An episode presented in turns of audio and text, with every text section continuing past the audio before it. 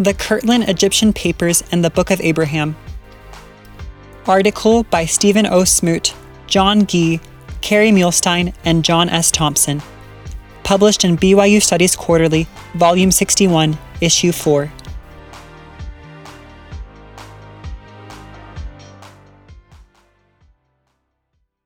Associated with the translation of the Book of Abraham is a collection of documents commonly known today as the Kirtland Egyptian Papers. This name was coined by Hugh Nibley in the early 1970s to describe a corpus of manuscripts that can be classified into, broadly, two categories Book of Abraham manuscripts and Egyptian language manuscripts, or manuscripts that, quote, focus on alphabet and grammar material that the authors connected to the ancient Egyptian language, end quote. Because some of these documents post-date the Kirtland period of Latter-day Saint history, and because the name coined by Nibley to describe this corpus is somewhat vague, the name has fallen out of general use among scholars, who prefer more precise classifications.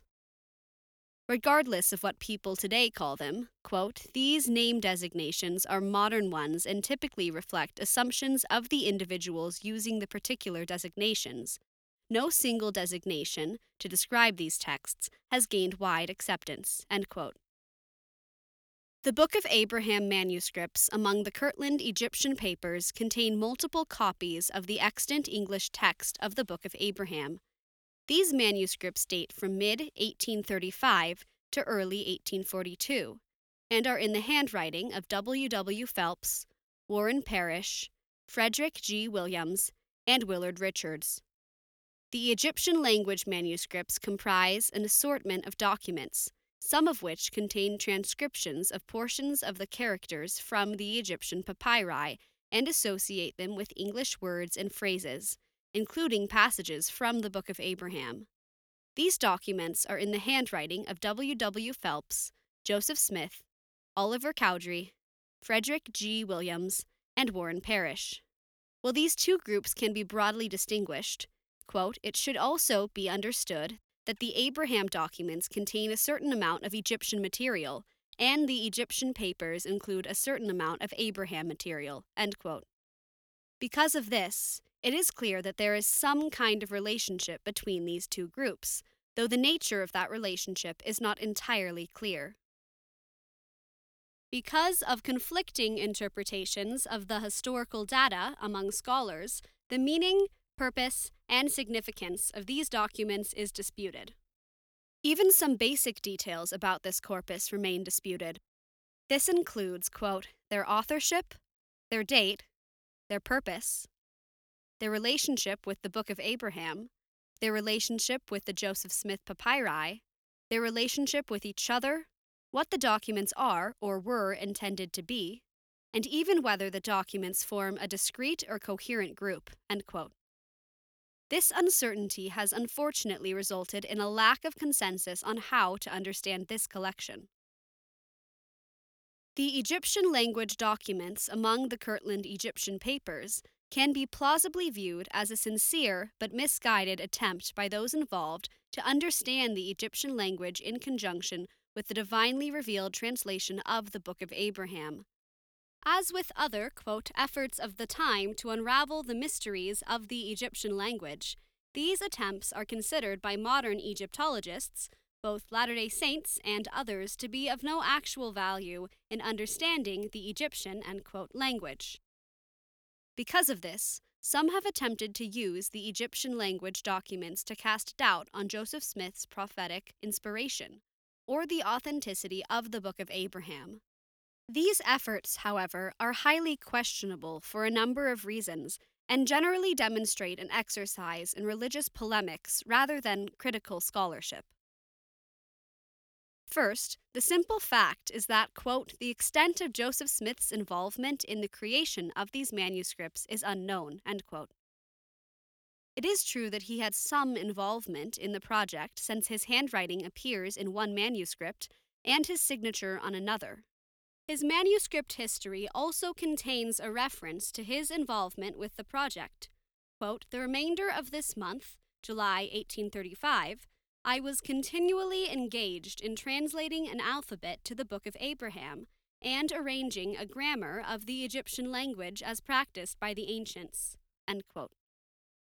However, this is insufficient reason to conclude that Joseph Smith was the primary agent behind the effort to create the Egyptian language documents.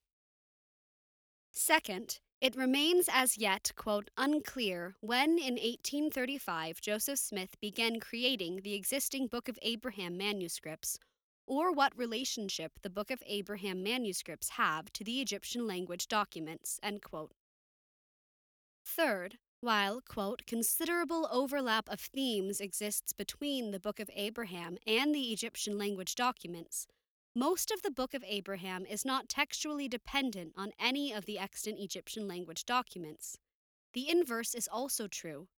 Most of the content in the Egyptian language documents is independent of the Book of Abraham. Fourth, and finally, the Egyptian language documents were never presented as authoritative revelation. What emerges most clearly from a closer look at the Kirtland Egyptian papers, observed Nibley in his pioneering study, is the fact that there is nothing official or final about them. They are fluid, exploratory, confidential, and hence free of any possibility or intention of fraud or deception. With this in mind, the Egyptian language documents might be understood as part of, quote, an interest in ancient languages within the early church and an anticipation that additional ancient texts would be revealed.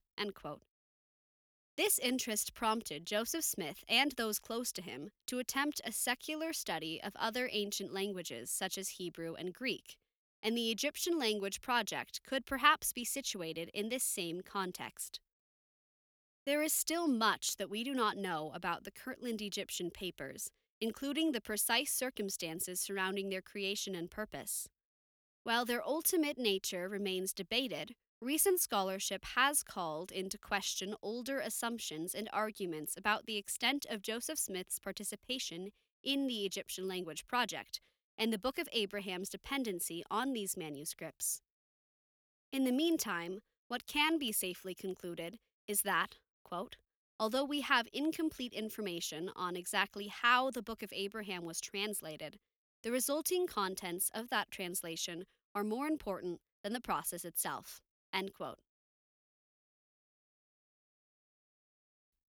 About the authors. Stephen O. Smoot is a doctoral student in Semitic and Egyptian languages and literature at the Catholic University of America. He previously earned a master's degree from the University of Toronto in Near and Middle Eastern civilizations with a concentration in Egyptology and bachelor's degree from Brigham Young University in Ancient Near Eastern Studies, with a concentration in Hebrew Bible and German studies. He is currently an adjunct instructor of religious education at Brigham Young University and a research associate with the B. H. Roberts Foundation. John Gee is the William Bill Gay Research Professor in the Department of Asian and Near Eastern Languages at Brigham Young University. He has published extensively on scripture and ancient studies. He has served on the boards of national and international biblical and Egyptological organizations and as the editor of an international multilingual peer reviewed Egyptological journal. Kerry Muhlestein is a professor of ancient scripture and ancient Near Eastern studies at Brigham Young University. He received his bachelor's degree from BYU in psychology with a Hebrew minor. He received an MA in Ancient Near Eastern Studies from BYU and a PhD from UCLA in Egyptology. His first full time appointment was a joint position in religion and history at BYU Hawaii. He is the director of the BYU Egypt Excavation Project. He was also a visiting fellow at the University of Oxford for the 2016 2017 academic year. He has served as the chairman of a national committee for the American Research Center in Egypt and serves on their research supporting member council. He is the senior vice president of the Society for the Study of Egyptian Antiquities and has served as president. He has published and researched on Egyptological topics and Book of Abraham topics for over two decades. John S. Thompson obtained his BA and MA in Ancient Near Eastern Studies, Hebrew Bible, from BYU and UC Berkeley, respectively, and completed a PhD in Egyptology at the University of Pennsylvania. After more than 25 years as an employee of seminaries and institutes of religion, most recently as the coordinator slash institute director in Cambridge, Massachusetts, he currently researches and writes for Scripture Central. This is an audio production of BYU Studies, read for you by Braden Johnston and Malin Glade. BYU Studies publishes scholarship informed by the restored gospel of Jesus Christ. For more information and access to articles, essays, and more, visit byustudies.byu.edu.